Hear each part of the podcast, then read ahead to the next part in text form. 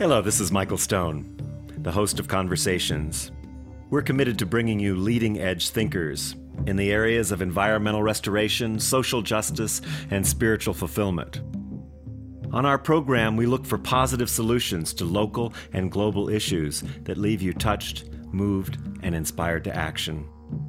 Our weekly guests include local and global experts and concerned citizens working together to heal the wounds that separate alienate, and marginalize people.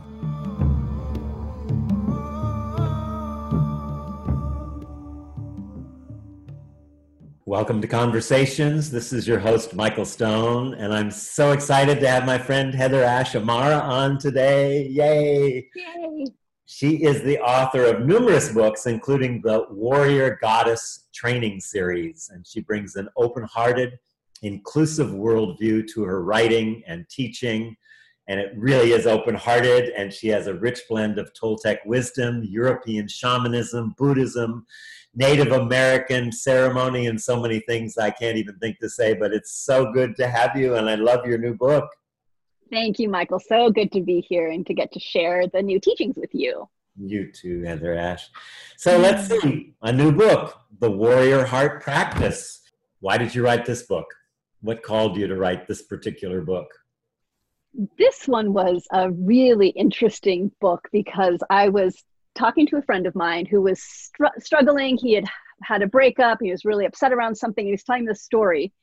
And I listened. And then about three days later, after I had said to him, honey, that's not exactly what happened. Like, I was there. This is actually what happened.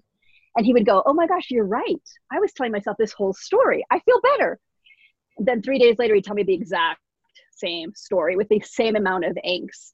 Hmm. And this happened a couple more times. And, and I remember one day looking at him and just realizing how, as humans, we create so much suffering for ourselves with the stories that we tell ourselves and getting hooked.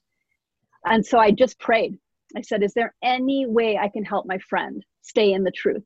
Is there any way I can support him? And this whole process dropped into my being, fully formed. Boom. And I was like, Okay, let's try this and that was about six years ago. So over the last six years i've been working it with myself doing it with my students um, playing with it in a lot of different ways. And we've just found it to be this this incredible practice to help people step out of their story and to really learn how to anchor into the truth and I love the simplicity and the power of the four chambers of the warrior heart practice. So maybe you can give us just a, a, brief overview and we'll get into more depth, but just kind of go through the four chambers and a little little description of them and then we'll deepen that. Absolutely. Well, I think about it that with our hearts, you don't say, I like my left ventricle the best like you know that your whole heart is really important. It's the same thing with each of the chambers. They're all very important and they work together. Mm-hmm. so the first chamber is the feeling chamber. What am i feeling? Which is separate than the second chamber which is the story chamber which is what am i telling myself? What's the story that i have in my head? And learning to differentiate having your feelings without telling yourself the story which is a trick but possible the third chamber then is the truth. What is true here? What do I actually know is true? And that you're learning to separate out the story from the truth. What most of us do is write a better story and call it the truth. So, one of the things we really explore is how do you know if it's true? And then the fourth chamber is the intent chamber. And that is your word, your focus. Where do you want to put your energy? So, it's not how you want the situation to be different or how you want somebody else to be different, but what energy, what quality you're willing to put your attention and your commitment to. Mm. One word. And then you circle back, you go back through the chambers to help untangle and create more clarity.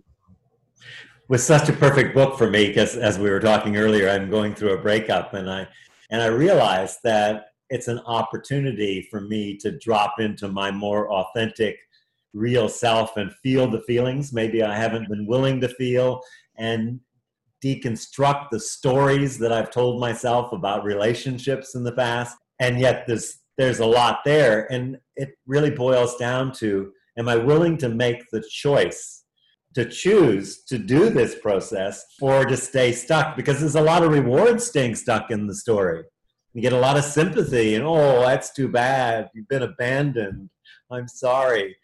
So, what what helps people to get to that point before we get into the chambers? What helps us to get to that point where we're actually going to make that choice to stand in our most authentic, truthful self?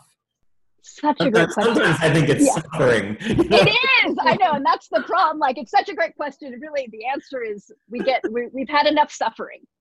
Yeah. You know, we get to the point where we're like, wow, this is not fun any longer. Like, I'm not. Here's how I see it: is that everything that we do there's rewards so there's rewards for suffering there's rewards for being a victim there's award, rewards for punishing ourselves i mean there's there's we're getting something from it mm-hmm. then there's also the detriment there's also then what we're what is taking away from us cost and the cost exactly. And so there needs to be a point where we realize the cost is not worth the reward. Yeah so and true.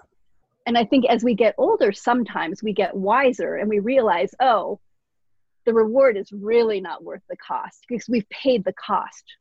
Of course, I'm the embodied shamanism, embodied mysticism guy, and my question is always going to be well, talk about the relation of this to the body because so many people are not fully in their body, and some even less than that. And I don't think you could do this this process without actually really dropping into your body to feel the feelings and the location and to to see how the story also makes those feelings in your body. Yes. Yeah. yeah. yeah. it's vital. I mean, it's something that that you and I share that love of helping people get embodied mm-hmm. and and have practical ways to show up in the world. Mm-hmm. And you know, I've talked to people that have done other it, this is an inquiry practice because mm-hmm. it's you're really inquiring about your story and what's going on in you. But I've talked to people that have done other inquiry practices that are brilliant and yet they've used them as a way to bypass their emotional body and stay in their head rather than in their their being and so that's what i love about the warrior heart practice is that the first place you start is what am i feeling which is about right now this moment if we're just telling ourselves a story we can stay in our head we don't have to experience we're, we're having the feelings but we're having the feelings from here in a mm-hmm. way because the story is generating the feelings versus separating out and being like, hi, body, what's going on, sweetheart? Yeah. What's happening now? Where am I having the sensation? So it's very somatic mm-hmm. in that way. Yeah. And I always invite people to either journal or feel or move. Like to, to you, you can also use it as a way to physically let yourself experiencing the, the emotions through your body and then tell yourself this, you know, be curious about what's the story. Yeah, I think one of the things, Heather Ash, that, that I find difficult is in a way, we're disrupting our childhood friends. Those places where we had fear or something overwhelming and we dissociated or we had soul loss, whatever you want to call it. We suppressed yeah. our essential energy down. And that was totally appropriate when you're three or five or seven. Right. But then we made up a story of why we did that, you know. And so, you know, stories like, well, you know, men are just evil, or money is hard, or I can't be happy, I'll never be happy. Those kinds of parts of us that are there. So when it comes up, you know, we're really confronting. Um, it's not just a story; it is who we consider ourselves to be and one of the ways I find uh, when I'm having a story going on, I, I'm starting to catch myself and going, it's having its story. Yeah. Not me, it's having its story. Yeah. So, and that's that connection you talk about between the big soul and the little soul. Why don't you expand on that aspect of this uh, process? Yeah, that the the big soul little soul is a piece of what i call the map which is the biggest picture overview of how did we get to where we're at as we're as humans. Mm-hmm. and i learned this originally from don miguel ruiz when he was early early in my apprenticeship with him. And so this is a very simplified version of that that basically each of us has two aspects of self well thousands of aspects of self but two main. The big soul which is our connection to life to love. It's the part of us that knows that we're divine, that we're connected, and and that just sees through the eyes of pure love. The second is the little soul and the little soul is our ego personality. It's the part of us that perceives ourselves as separate and when we're little, these two parts work together. There isn't a problem. It's not that the little soul's bad and the big soul's good. We have to be really careful of this in spiritual traditions because sometimes we get like, destroy your ego, your big soul is all that matters.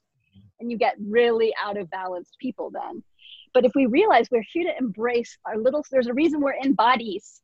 There's a reason we have this little soul. It's important, but it gets misguided so when if you look at really little kids, they're connected. They still have big soul, little soul connection. And I think of it as they're holding hands and the big soul is explaining the world to the little soul.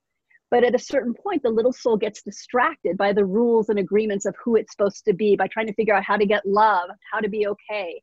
And it disconnects and turns its attention to the world, basically, to agreements and beliefs and stories of how it should be. And it tries to navigate the world through these rules that it's learned or that it's made up. And it's just like a little kid getting lost in the marketplace. So you can imagine being like four or five years old and getting lost yeah. and then believing you have to figure everything out.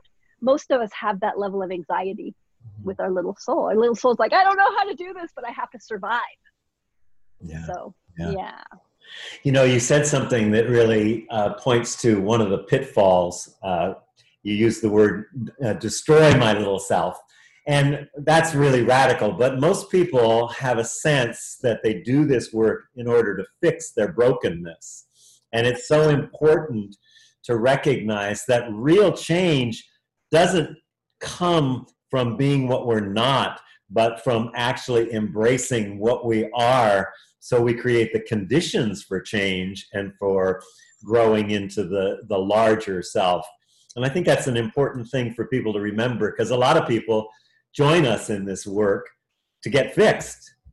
And there's really nothing to fix. In fact, your, your healing mechanisms are perfect. You're getting triggered just so you can heal. And the body, the nature of the body is to heal. Like when you get a cut, you know, you keep going, oh, no, that cut's not any good. I don't want to fix that. You know, it'll never heal yeah. if you keep picking at yeah. it.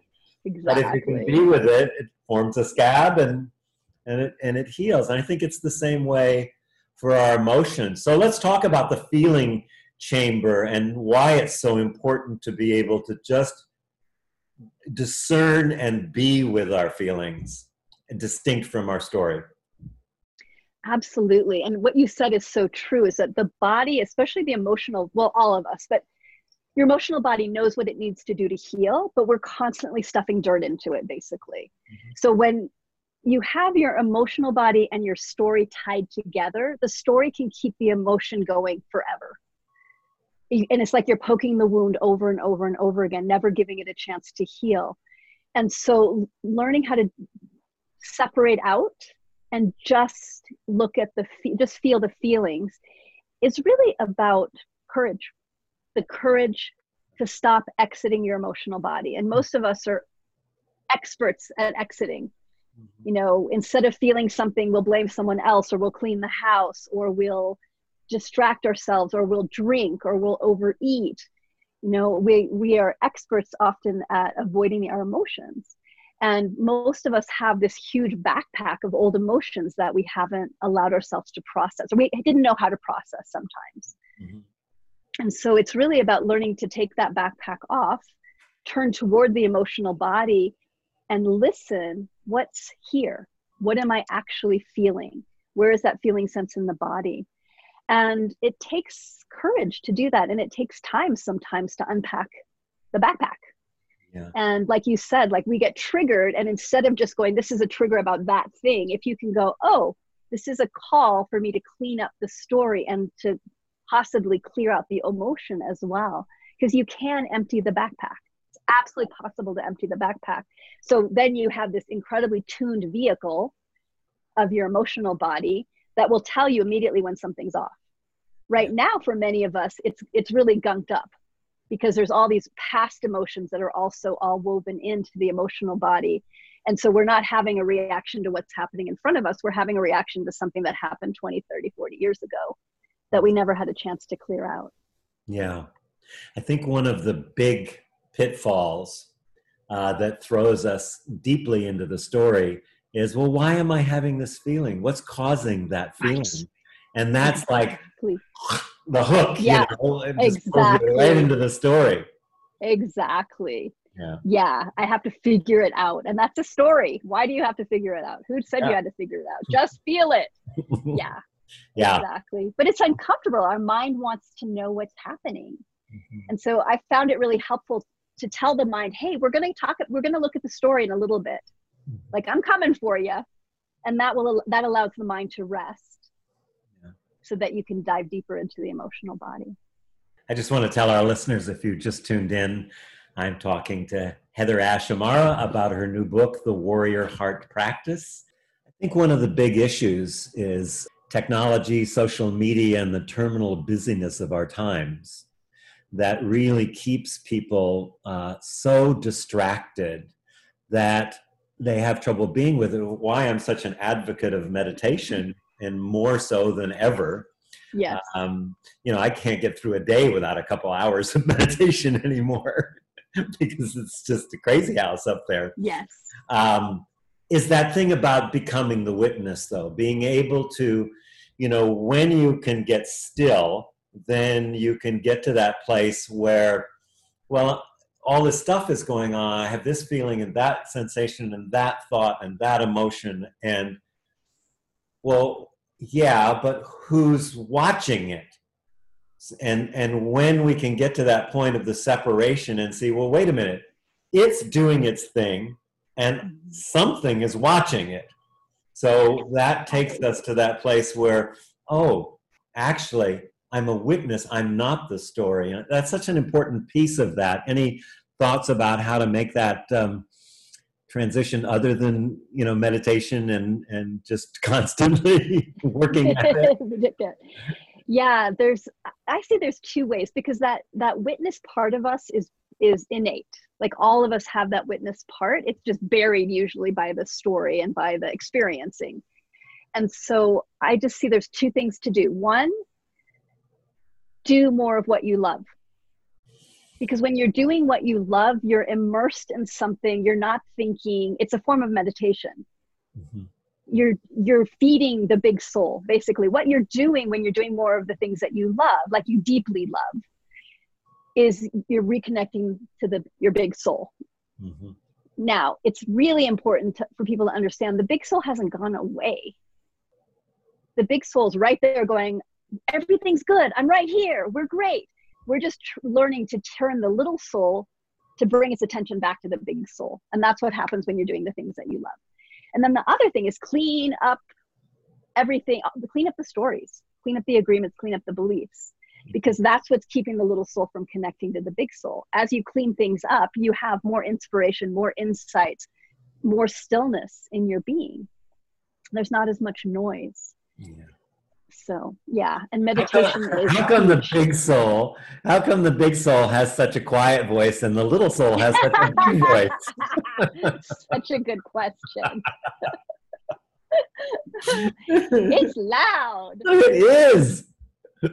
Yeah really loud. Yeah, yeah. i just thing, think that's amazing game that we're playing just this amazing game that we're playing of, of reconnecting these two parts yeah. of ourselves. Yeah I think another thing uh, to add to that is having a gratitude practice because you can't be grateful and not be present.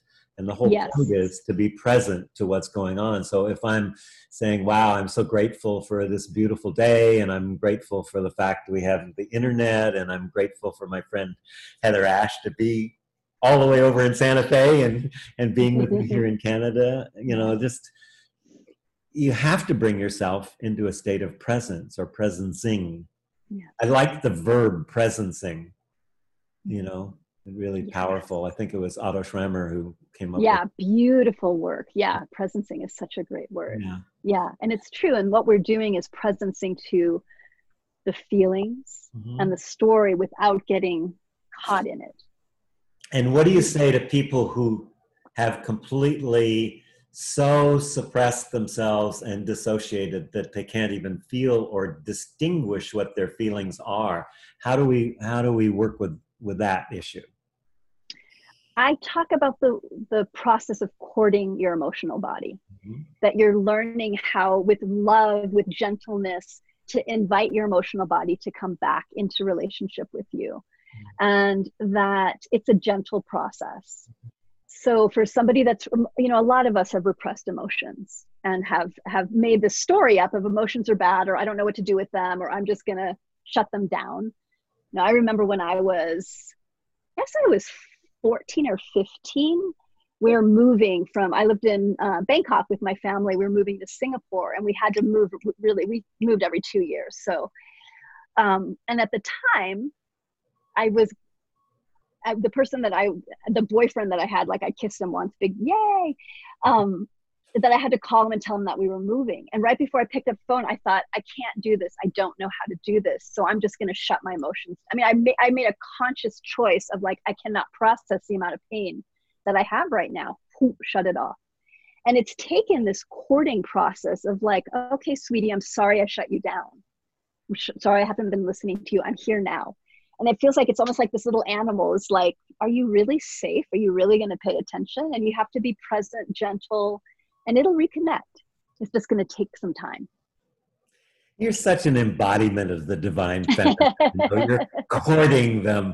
Me, I like the stalking part that you talk about. I'm more, I'm going to stalk those emotions. Which course, go get them, yeah. which works too for sure. Yeah, it's wonderful. I want to move on in a second, but one aspect I want to talk about is the issue well, we could spend the whole hour on this, so I don't want to talk about it too long, but cultural and ancestral trauma echoes or mm. reverberations. Can you say a little yes. bit about that? Because I think that's an important aspect of this. Yeah, absolutely. So scientists are now discovering what shamans have known forever that our ancestor the the wounding or the pain of our ancestors gets passed down into our dna it's called epigenetics. I love that they came up with a word for it. That that's part of what we're going to be navigating in our emotional body and in our stories. And so as we learn to take stock in a way of start to gather the information around what's what are the types of emotions that i'm carrying? What are the types of stories? We can start to separate out oh this isn't even mine this is actually something that's from my my ancestry or from my heritage. And that makes it easier to clean out than when we're taking everything personally.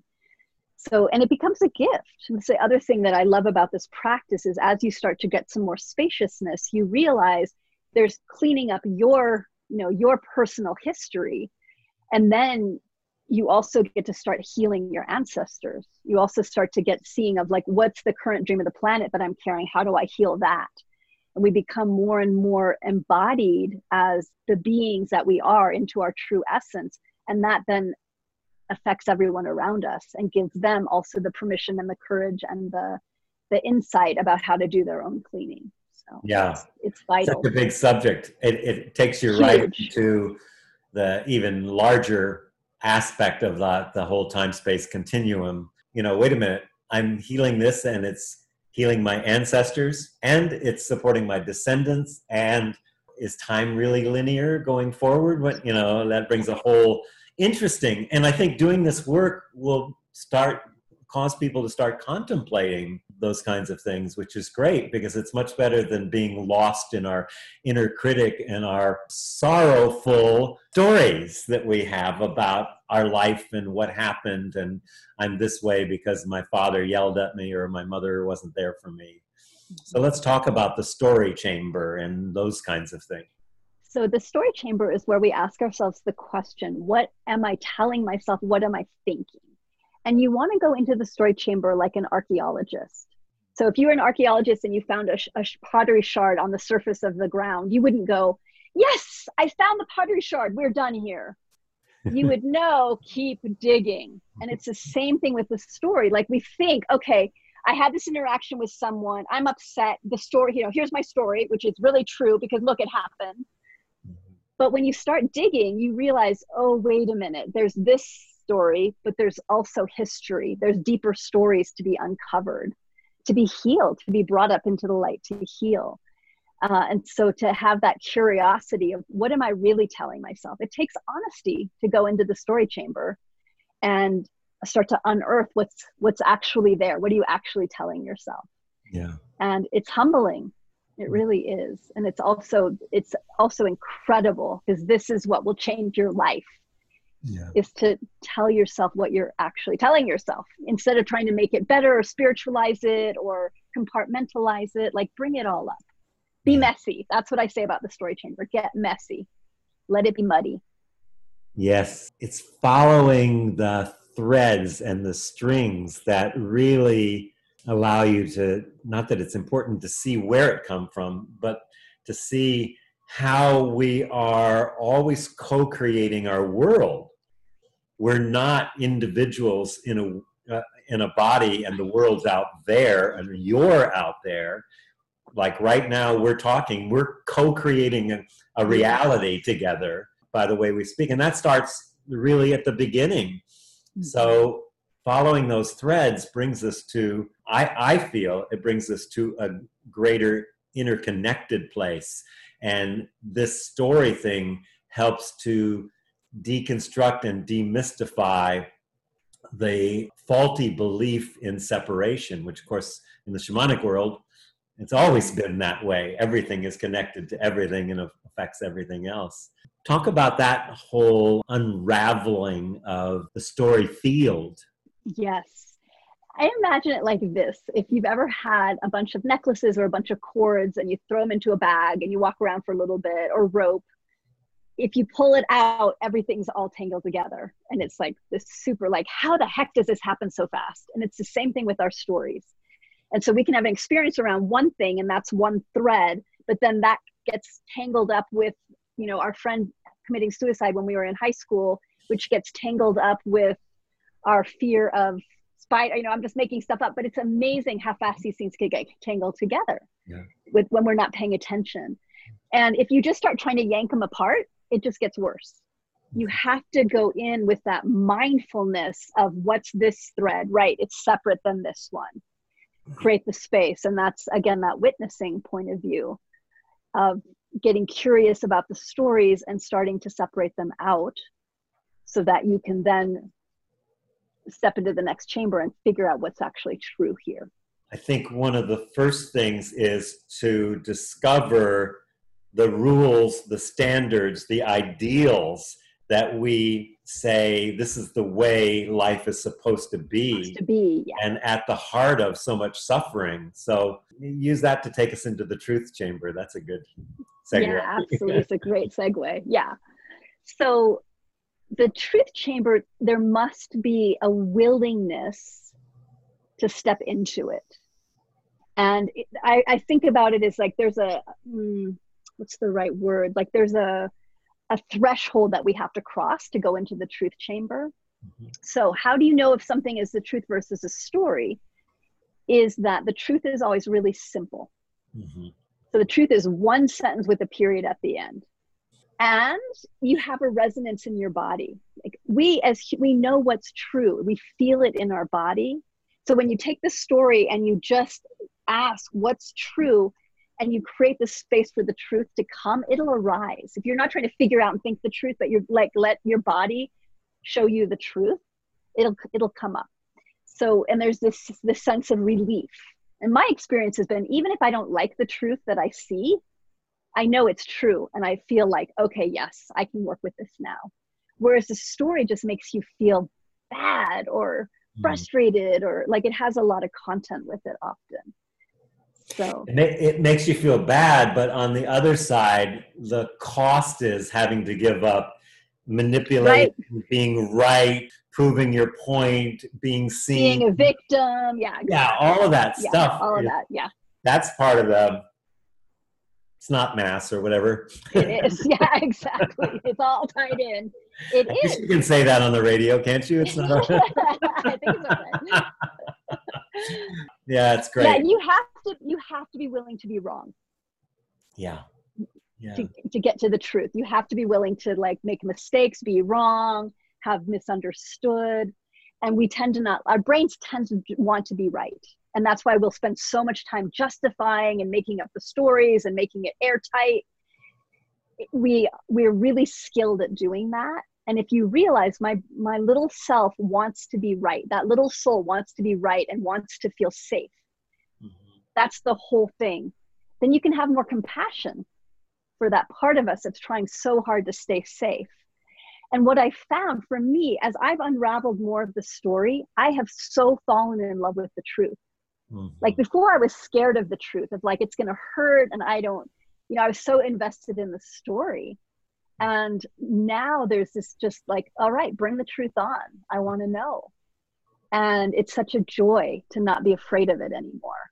And it's not that the you know people always say this the truth the truth hurts but the truth is the story hurts the truth is just the truth mm-hmm.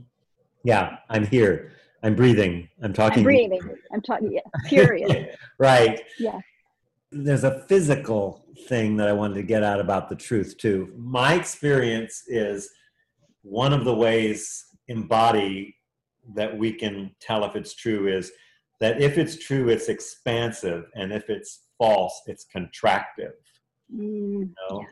And truth and you know, there's an agreement reality that we have. There's truth like gravity, and then there's truth that there's no climate change you know there's agreement or reality or uh, things like that that uh, are happening so in relationship we can't necessarily know we can feel the other person's truth but can we know what's the buddhist word for it interdependent co-arising reality yeah. right yes. can we actually know the truth of us because if there's no me, then what truth are we talking about here? And how do we distinguish what's true? And the other part of that is how much are our beliefs creating the current truth that we're living in? Yeah. All excellent questions because it's tricky because there's what we can call subjective truth.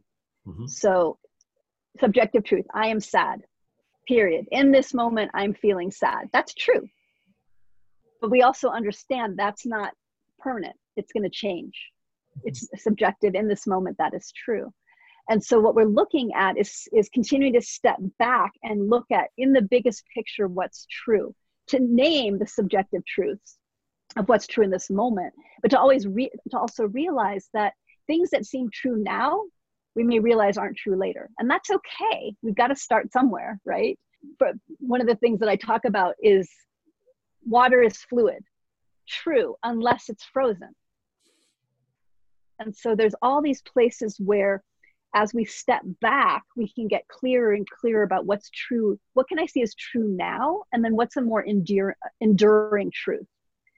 And we can hold both. And I think that's really important that we're not holding one or the other. Just like with big soul, little soul. Like there's big soul truth, which is the biggest picture you know, and you could say to yourself, well, the breakup doesn't matter because in the big picture, we're all connected. And so I, my heart shouldn't hurt. Okay, that story. right? The truth yeah. is, yeah. I'm in pain, period. My heart hurts, period. That's true. Mm-hmm. And what's also true is this is a blip in your life, mm-hmm. in the like biggest scope of your life. They're both true. And if we negate one or the other, we're back in store and we start to suffer. Yeah. I like your metaphor of the water because it's not just frozen as ice, water is water, and then it can become steam at a certain steam. temperature. Yeah. So it's a state change. And that means that the only truth that really exists is now. It ha- if it's if it's the imagined future, like I have disaster thinking. That's one of my things. You know, I had a lot of disaster as a child. And so my first thought is, oh, there's going to be an accident. Oh, my dog's going to get hurt. Oh, you know, that. And I have to manage that. But if I'm right now, I see that's just a thought. Or I fall into the remembered past, which often isn't even the past. It's the memory. You know, if you have siblings and you say the story and they go, that, that's not what happened. Yeah, that didn't happen. Exactly. Yeah. So it's a state change from now to now to now constantly. And in order to be witness to that, we have to be willing to embrace uncertainty. Yes. So that's talk about that. Absolutely. Absolutely. It's so beautiful. Our story wants to understand, to know, to fix things. And the more that we get out of story and step into the truth, the more we realize we don't know, basically. Mm-hmm. The more that we realize that the states can be very fluid and that it's in this moment, this is true. And what, what again, what I found in my experience is that, and there's this openness of, and that could change in a 2nd mm-hmm. yeah. Not in this, in the story of like, oh, it's going to you know you have to be careful because we can go it's going to change. I want it to change like this. It's just like i have no idea. And i really look at this in relationship with human beings that you can fixate and say this human is this way. This is the truth. They hurt me. They did this bad thing. They but you don't know who that human's going to be in 10 years mm-hmm. or 10 minutes. And so there's this whole again there's a holding both. Here's the actions and who knows what's going to happen next so we do there's that uncertainty and that mystery like we're in we're standing in the mystery all the time of being open to what could happen. What, what's possible without fixating on it. And also from a relational sense a you don't know the history and b if you're not really present you don't know the needs that are actually being acted out in a inauthentic way. Because sometimes just listening to someone when they're in that kind that type of either abusive or you know challenging way or something like that and we shift our listening the whole thing shifts because suddenly people oh are you oh you're listening to me oh right. i was just yeah. trying to get you to know i'm a person and i'm here but really i wanted my mother's love you know mm-hmm. yeah and it's yeah. okay i can be with you now and i think that is a good segue into the fourth chamber because when i think of the fourth chamber of intent or intention it's really about receiving and receiving is the big soul where for me in my view, whereas the little soul is chasing after, trying to get that. So there's a huge distinction in in letting an intention sit and holding it and chasing after it. So I wanted to start that part um, for the for the intention section. Yeah, beautiful. That's why I have people pick one word for their intent for their focus. Mm-hmm. is that what you're learning to do is embody that intent yeah. is to bring that into your experience rather than thinking about it or trying to figure it out or try and make other people to your intent right? Which is where we often go. So one word which is what am i willing to commit to? What energy do i want to bring back into the situation? So again it's not you know my intent is the other person changes their behavior. The intent is i want to be more loving. I want to be compassionate. I want to be present. Mm-hmm. and so you pick what that focus is and then you commit to now i'll figure out how to embody it by going back through the chambers. So intent is incredibly powerful and for a lot of us, because we don't know what our intent is, we don't know where we want to put our attention, our attention gets hooked and dragged, and we get uh, distracted by other people's experience or what experience we think we're supposed to be having. And so, this is a way for us to say, okay, where am I putting my attention? And it gives us that North Star so that we can start to guide ourselves more efficiently and more effectively in the world because this process isn't about like you get to your intent and then you're done it all goes away. It's about now you go back into your world and how do you bring that intent and your truth into your actions into your story into how you're perceiving things into how you're relating. Mm-hmm. so it's very very active. Yeah. And there's also surrender. Yes. You're letting go of what it looks like.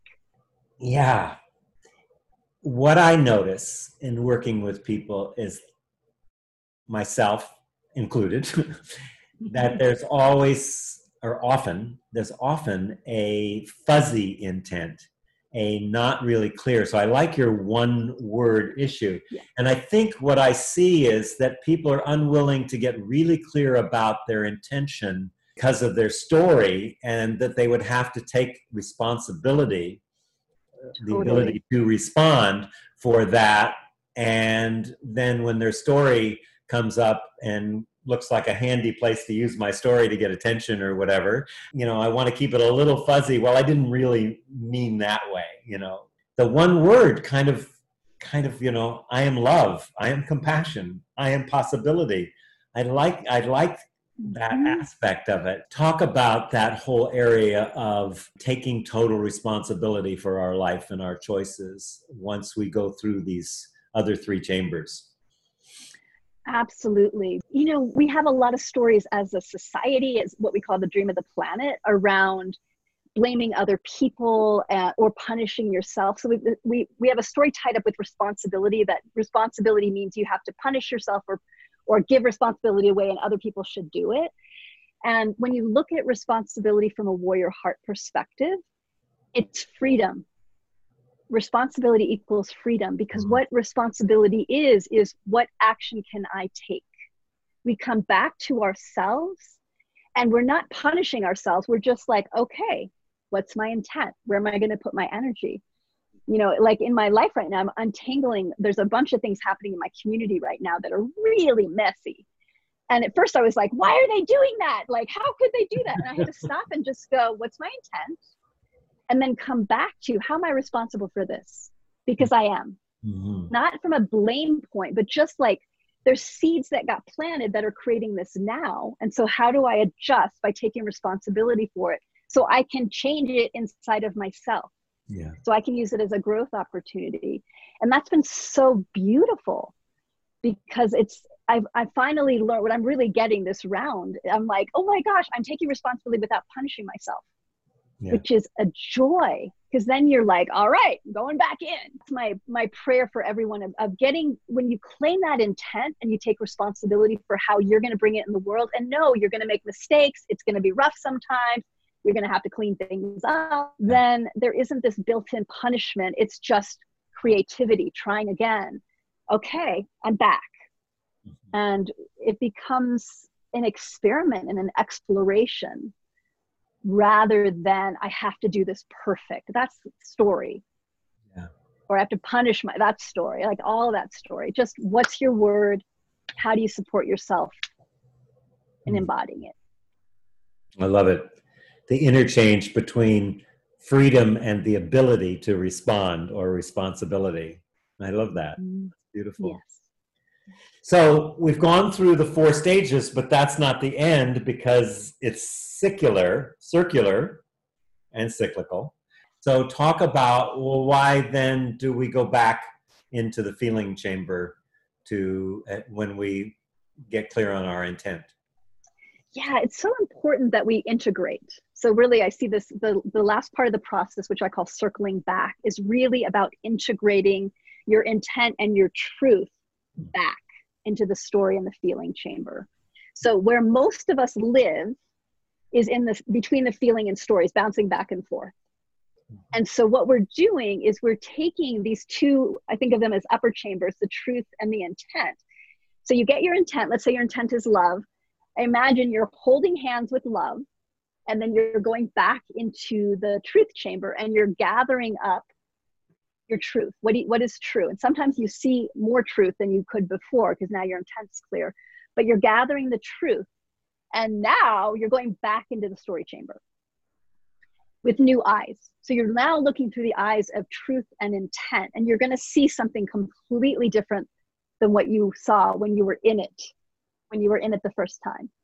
And this is where you can start to look at how do I bring this intent into my story, into how I'm going to be in relationship to this story. Because the story doesn't just end, the story is about other people usually, right? So now you're going to go interact with the other people. But now you have your intent and your truth as guardians, as guides, as allies to go back into the story with, to see the story in a different way. And then we always close the practice in the feeling chamber. What am I feeling now? Yeah. and sometimes you go through the chambers and you feel elated you feel ecstatic you feel relieved.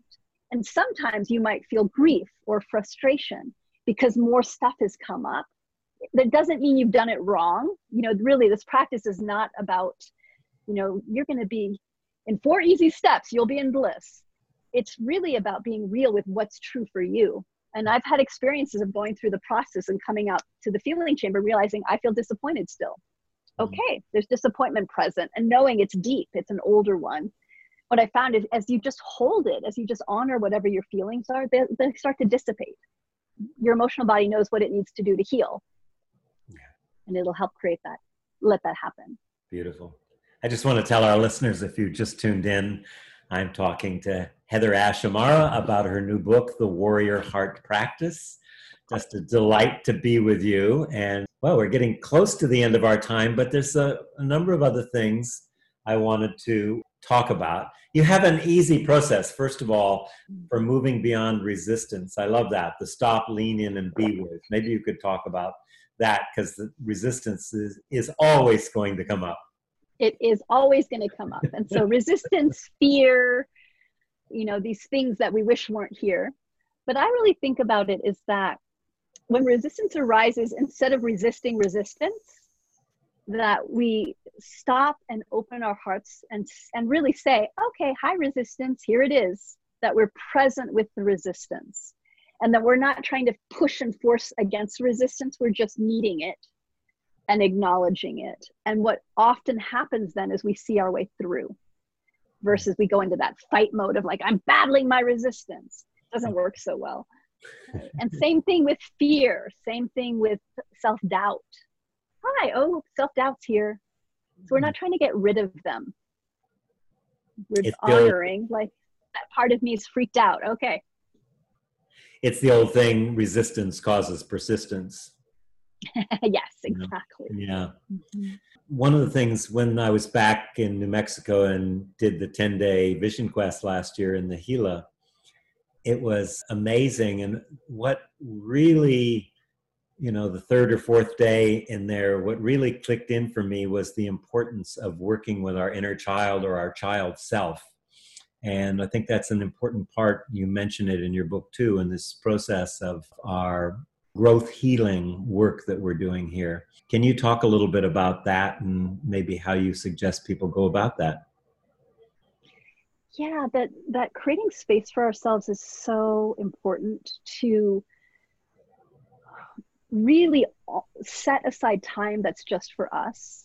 Mm-hmm. because especially with things you know life is so busy. Like we're so there's so many things pulling at our attention so many things that distract us so many things on our to-do list and so there's this again for me it's about the integration process of how do we create the space for ourselves so that we can let those old emotions arise or so we can take a different look at the stories. So we can be curious about okay what am i telling myself that's actually not serving me? So we can review where we've set intent where we've gotten clear about what our intent is but where we're not actually using it.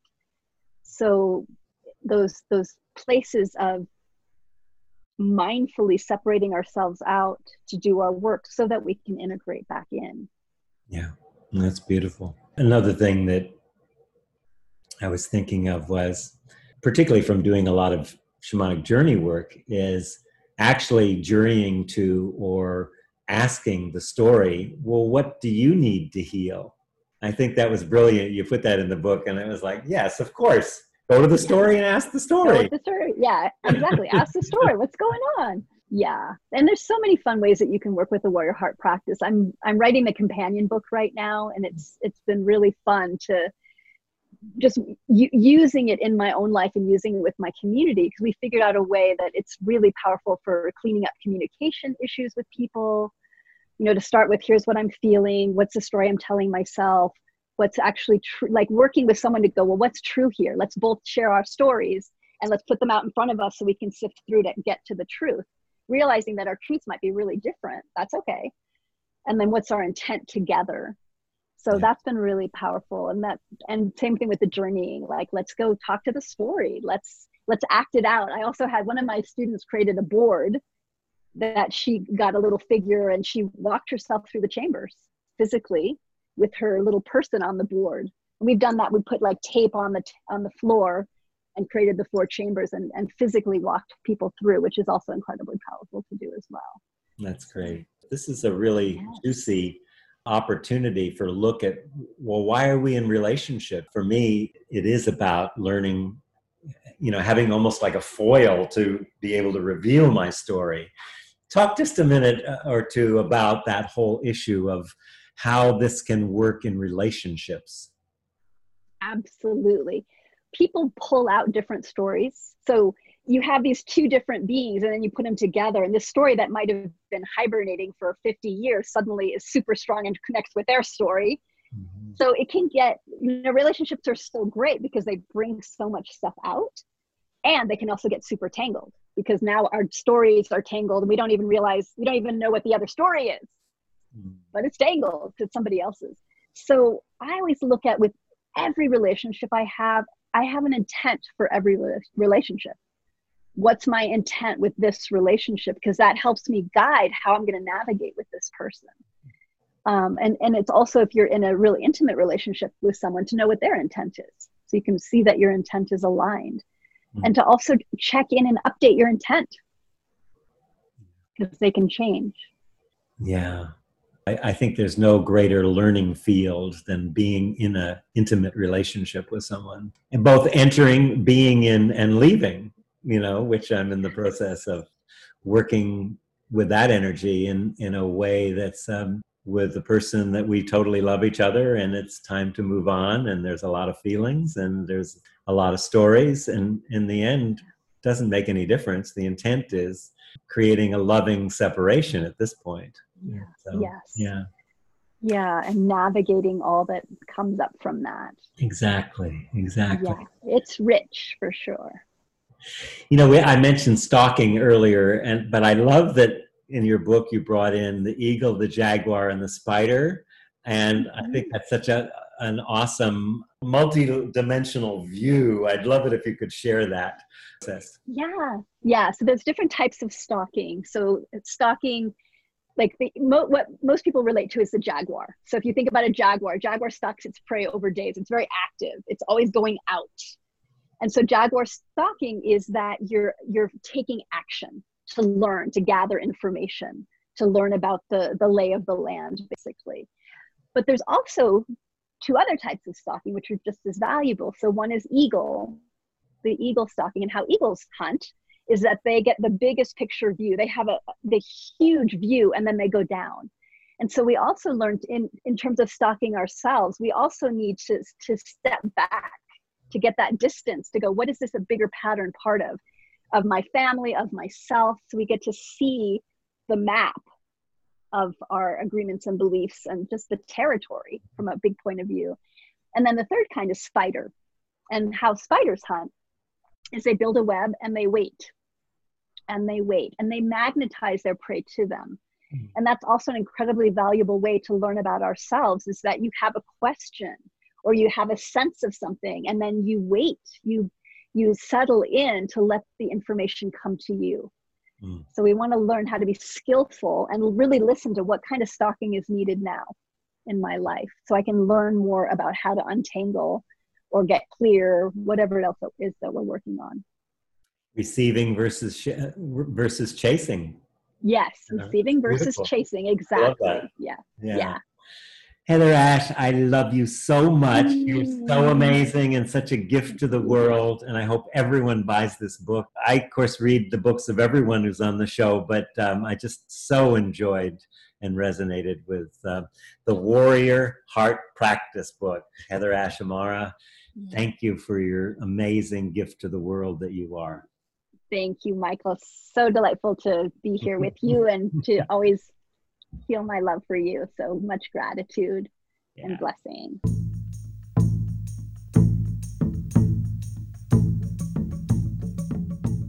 Conversations is an independently produced program supported by KVMR 89.5 Nevada City and listener contributions. We are committed to bringing you leading edge thinking in the areas of environmental restoration, social justice, and spiritual fulfillment. If you would like to receive our complimentary newsletter, The Well of Light, make a contribution, or order any of our past shows, go to our website at arewelistening.net.